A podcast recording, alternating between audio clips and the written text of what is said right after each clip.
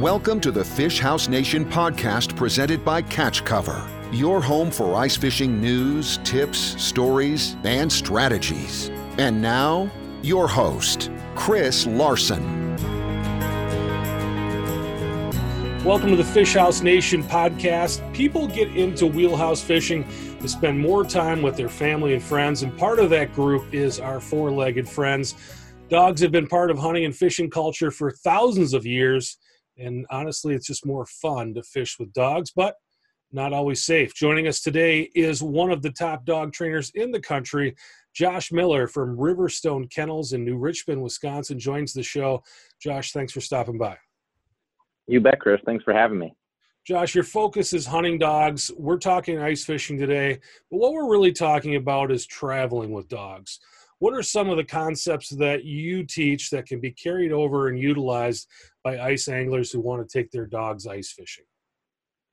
Right. Well, you know, so first you mentioned hunting dogs, and uh, you know, really the way that we look at the majority of hunting dogs, at least for our clients, is that uh, you know they're really members of the family first and foremost. You know, we really don't ever see anymore. Uh, you know, the dogs that are considered you know hunting tools per se, or you know, they live in an outdoor kennel all year, all year round and don't interact with the family. It's just you know not part of our culture anymore. And so as part of this, uh, you know, dogs are doing you know more such as you know ice fishing, um, you know, going on trips and traveling. I mean, they really are uh, a part of the family.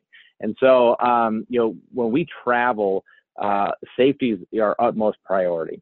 And I think uh, sometimes as a part of, uh, we talked about the dog being a part of the family.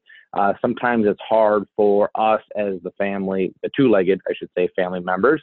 Uh, it's difficult for us to separate um, that the dog is a dog. It sounds silly, right? But so many of us humanize, you know, our dogs um, and give them very you know, human characteristics and qualities. And sometimes we we forget about that the dogs, you know, our dogs mentally uh, you know, they need, you know, they have different needs than we do. And so uh, a big one that, that we're really big on is crate training.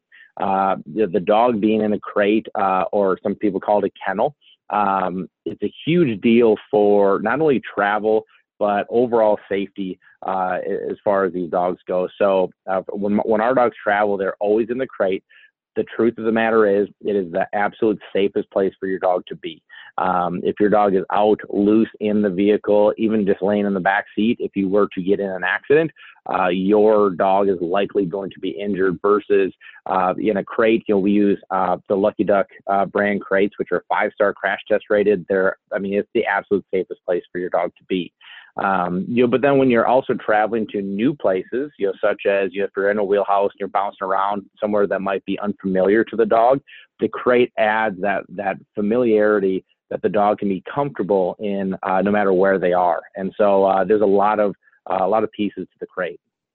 Yeah, just having a place that kind of is their home, their den, their lair, I think is a big thing. And I think that's something that people need to really look into is if you're going to take that dog up to Lake of the Woods in the wheelhouse. If it's its first year experiencing this, and I think a lot of people are going to be experiencing wheelhouse fishing for the first time this year with everything going on with coronavirus, people are kind of looking to do vacations more with just their family rather than going to Hawaii or going to Florida or what have you. Um, to let that dog kind of get acclimated to the fish house and make sure that they understand, like, this is the new home for the weekend and um, that may be something that that you kind of experience with the hunting side of things is when guys may take their dog um, out on a trip to south dakota or whatever um, what are some kind of things that people can do to kind of get the dog used to living in in that type of area rather than the home that's used used to well the first part of this chris is obedience training and this you know, starts at home. Uh, you can't take a dog that is that uh, is not obedient and is out of control and put that dog into new situations and, and expect that you, you have some kind of success. I mean that really does start with the work at home. So obedience training is first and foremost. Uh, you know, then one thing that we really encourage people to do is you put yourself in the dog's shoes, right? So you know, you go up to Lake of the Woods, everything, you know, once you get out outside that house uh, is very unfamiliar to the dog. Uh, if the dog were to say be disobedient and run off, much more difficult to find its way back, right? Um, and so, as you know, kind of put into a, a, a human situation, you know, Chris, if I took you and dropped you off in the you know middle of Scotland somewhere and said, well, you know, where are you? Figure it out. Uh, I'm not putting you in a confident, you know, building situation where if I were to familiarize you with, you know, where kind of home base is, the areas around it, and kind of ease into it, uh, it really does help that dog just settle in and kind of look at this as like, you know, kind of a mobile home base, if you will. Um, because ultimately safety is, you know, first and foremost. This is also where the use of the electronic collar, you know, comes into play uh, because it kind of gives you that invisible leash that we would call it at a distance if your dog were to get away from you. The, the collar can certainly be used in the wrong way, but in a lot of situations, uh, again, it just adds that familiarity, that consistency as far as you know a correction uh, and a command base uh, as you're in new situations. One of the things that, that I'd talk to you about that, that I see, and it's really unfortunate during the winter, is, is people losing their dog. And you kind of talked about it a little bit there, but one of the positive aspects it seems like a lot of people do find them um, what are some things that people can do with their dog so that if they are to lose that dog that uh, they're able to at least have a good opportunity to get them back yeah, I think chipping uh, your dog is a big, uh, big piece of this. You know, so chipping is, you know, they just put that little microchip right back between the shoulder blades. And uh, when a new dog is brought into a vet, the vets are supposed to scan for that, so that uh, if the dog was a lost dog, uh, that it will come up in their computer system and be able to locate uh, you know, who the, the true owner is. Um, that's a big deal. Uh, wearing a collar strap with uh, phone numbers on it is a big deal. Uh, I always recommend to our clients don't put the dog's name on that collar. Uh, so many people do, but what happens is is that uh, if if especially if you have a really nice dog, a friendly dog, if they were to find their way into someone's you know home and you know the people take them in you know feed the dog comfort the dog and they know the dog's name they can now interact with the dog and when they interact with the dog they feel more of a personal connection with the dog which tempts people to maybe not look as hard or at all you know for those potential owners if they kind of fall in love with them. So we always just recommend put the phone numbers on there. Um, another recommendation that people have we don't do this but it's not a bad recommendation which would be um, uh, put you know needs meds uh, on there just to kind of you know maybe scare somebody into going well geez I don't want you know I don't want a dog that is going to cost me a fortune in medication but but that's a big piece of it is, is not putting the dog's name on there um, I just I really believe in that I've had uh, had too many stories of you know people that that find dogs and bring dogs in and you know because they could communicate with them they fall in love and um, it's just uh, it's not right but uh, but it's not to say that it, it couldn't happen. So uh, just a way to protect yourself. Yeah, that's a that's a really good tip. Another thing is protection from the elements. Um, a lot of guys like to go out in their wheelhouse, take the family out, do some ice fishing, but uh, you know during the day they'll get out and do some stuff outside of the wheelhouse to do some fishing. The dog likes to go out there as well. Uh, protection from the elements. What kind of things do you suggest there?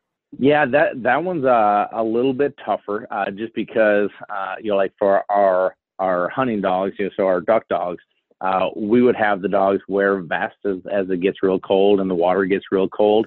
Um, yeah, but in this situation, you know, the the dogs are oftentimes, at least you're not anticipating the dogs to be out for you know uh, major hours or sitting out in the elements, uh, especially if you're just going outside for you know a little explore and then come back in you know, but but I, would say anytime you're going to be outside with your dog, it's important to get the dog out in the elements uh, so that its body naturally uh, can kind of compensate. You know, if you have, uh, we know a lot of our, uh, specifically our waterfowl dogs, that uh, the owner says it kind of gets colder outside will maybe have an outdoor kennel that they you know they put the dog in there to have some extra time outside during the day, kind of be in that cooler environment before it's too cold, so that their uh, coat can kind of you know, get thicker and uh, prepare them more for the hunting season. Which that's not a, a bad idea. You know, think about you know, if your dog is laying on the couch in your you know nice warm house all year round and then heaven forbid be in a bad situation uh, in the winter up you know on Mille Lacs or you know Lake the Woods or something like that where you know that now they have to be outside for long periods of time as you you know try to find them. That is uh, that dog's body is likely not prepared for that. Uh, so uh, getting them outside as, as, much as possible is probably a good way to uh, to help with that. And bringing water and food along i think uh, keeping all that stuff stable to what they have in the house And then probably one of the things that that we see, and I'm sure you see as well. You know, a lot of times people will go out in the wheelhouse, they'll go to Mille Lacs, do some ice fishing, and then head into a resort for the evening for dinner, and they're leaving their dog back in the wheelhouse. And you had mentioned uh, bringing that crate along with you, but I think if you're not going to do that, um, that tends to be when dogs get in trouble where they get into food maybe they're not supposed to, or just get into something that they're not supposed to. Um, keeping all that that type of stuff up and away from them. Yeah, and, and, this really is where we just highly, highly recommend having that crate because it, it's just one of those those deals that at some point or another, you are going to be in a situation where you are not going to be able to supervise your dog in a situation where they should be supervised. And so this just gives you the opportunity, you know, to, you know, people think of it as, as sending their kid to their room like they did something bad. And that's exactly the opposite of how we preach to do it, which is, you know, we want that, that crate to be a safe place a place that they enjoy, a place they feel comfortable. And so by you putting them in there for, you know, the hour, hour and a half that you might go to dinner, uh, not only is it is it you know not a punishment, but it's actually somewhere comfortable and enjoyable for the dog to be. Um, so this is where again I would really utilize that crate. You know, but but anytime specifically in a fish house, I mean, there's so many extra things um, that you have to think about. You know, we, uh, I unfortunately don't get to do as much ice fishing as I would like to, just because uh, most of the winter I'm down in Arkansas uh, chasing ducks yet all the way through January. But uh, you know, during uh, summer fishing, you know, if we have the dogs in the boat, I mean, that's something. I mean, I'm always watching for you. No hooks left on the ground whatsoever. Um, you know, we've heard horror stories of you know hooks that you know smell like you know bait specifically. Um, you know we've had uh, like tip ups with treble hooks and stuff like that. That you know dogs you know they smell you know what to them smells like fish and they you know naturally just grab at it and uh, now all of a sudden you have you know a treble hook in a dog's mouth. I mean that that is not a fun situation. So um, yeah, just just being super cautious and um, just kind of looking at things from the dog's perspective, uh, I think is important here yeah, things go wrong like that. Also, uh, really good to kind of know where the lay of the land as far as vets go. How do you go about kind of researching vets from afar? If someone was thinking about heading up to Lake of the Woods, how would they go about kind of figuring out maybe where the best choice to go if something bad were to happen? Yeah, no, that, that, this is a great one. So every time I travel, no matter where I go, uh, it could be a trip for a day, it could be a trip for a month. Um, I always first uh, I'll research the uh, the vets in the immediate area that I'm going to be hunting. Uh, oftentimes, of course, on Google there's reviews and stuff like that.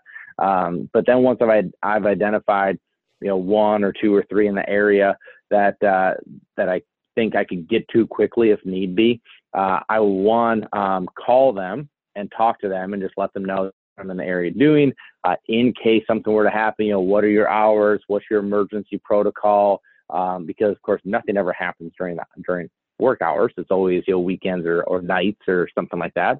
And then uh, what I'll do from there is I make sure I save uh, save those in my phone under some uh, you know the the address, the uh, the phone number, all the contact info that I need. So if something happens, I don't have to sit there and waste that time uh, looking all that up. I've done it already. It's in my phone. All I need to do is two clicks, and I can get to where I need to and talk to the people that I need to. Yeah, really good stuff, Josh. Is there anything about traveling and ice fishing with the dog that I haven't asked you about that you think is important? Uh, you know, uh, the the water piece. I would like to uh, kind of expand on that. You mentioned you having food and water, and water is one specifically in the winter up here. Um, you know, obviously Minnesota, Wisconsin, that it uh, it's one that is very easily overlooked. It is so easy for us to look in the summer and go, oh my gosh, my dog needs water because he's you know panting, the tongue is out, uh, you know naturally he's trying to cool down. But uh, but we find that it's actually more difficult to read that in the winter. The winter is a very dry time of year, and uh, and these dogs they can get very dehydrated. They just don't show the same symptoms that we're used to to be able to identify that the dog does need to be hydrated. So uh, sometimes when your dog is on the road or traveling, um, like I know I have dogs that just they simply don't like to drink water when they're traveling. Uh, and so, you know, the kind of old saying, you can lead a horse to water, but can't make him drink. You know, same thing here. So what we'll do is most of our dogs are very food driven. So we will actually put water in with their food, uh, so that when they're eating that uh, that meal, that they are actually, of course, hydrating themselves. And it's a way that we can make sure that we're at least getting the dog you know, some kind of water to stay hydrated. Excellent stuff. Josh Miller, tell us a little bit about uh, your company, Riverstone Kennels. Yeah, uh, Riverstone Kennel. So we are in, uh, like you said, New Richmond, Wisconsin, uh, Western Wisconsin, and uh, we train uh, gun dogs. We breed British Labs. I spend a couple trips every year overseas, and you know we train and and breed you know, a lot of those dogs. We train dogs from all over. Um, we have you know dogs from you know last year we trained 35 dogs at a time. Uh, I think we had dogs at one point from like 21 different states, uh, British Columbia, uh, Alberta. Uh, it was yeah, just incredible with where all these dogs come from. Um, and what's fun for me is how different all, all these dogs are used. So uh, you can take a Labrador Retriever, and somebody in Minnesota, Wisconsin is going to use them differently than the guy in Utah is going to use them differently than the guy in Texas, and so on. And so uh, it's really fun. You know, for me, it's really fun to make those connections. Um, you know, but uh, but it's what I love to do, and it's uh, you know I'm fortunate enough to make a living at it. People want to find out more about your company. How do they do that? Uh, so uh, you can follow us on Riverstone Kennels on Instagram or on Facebook. Uh, you can also go to our website, riverstonekennels.com, see a bunch of information that we have there. And, uh, you know, there's contact points on there that you can reach out and, uh, and talk to us. Awesome, Josh. Thanks for joining the show. Really appreciate your insights. I think it'll be uh, very fun for people to listen to what you had to say about keeping their dogs safe, and hopefully, it'll help uh, prevent some accidents that may occur later on as the season gets going here. I know it's May, but uh, May is just six months away from November. That's right. That's right. No, thanks for having me, Chris. I really appreciate it. Thanks for listening. We'll talk to you later. Thanks for listening to the Fish House Nation podcast presented by Catch Cover. For more ice fishing content, visit our blog at catchcover.com.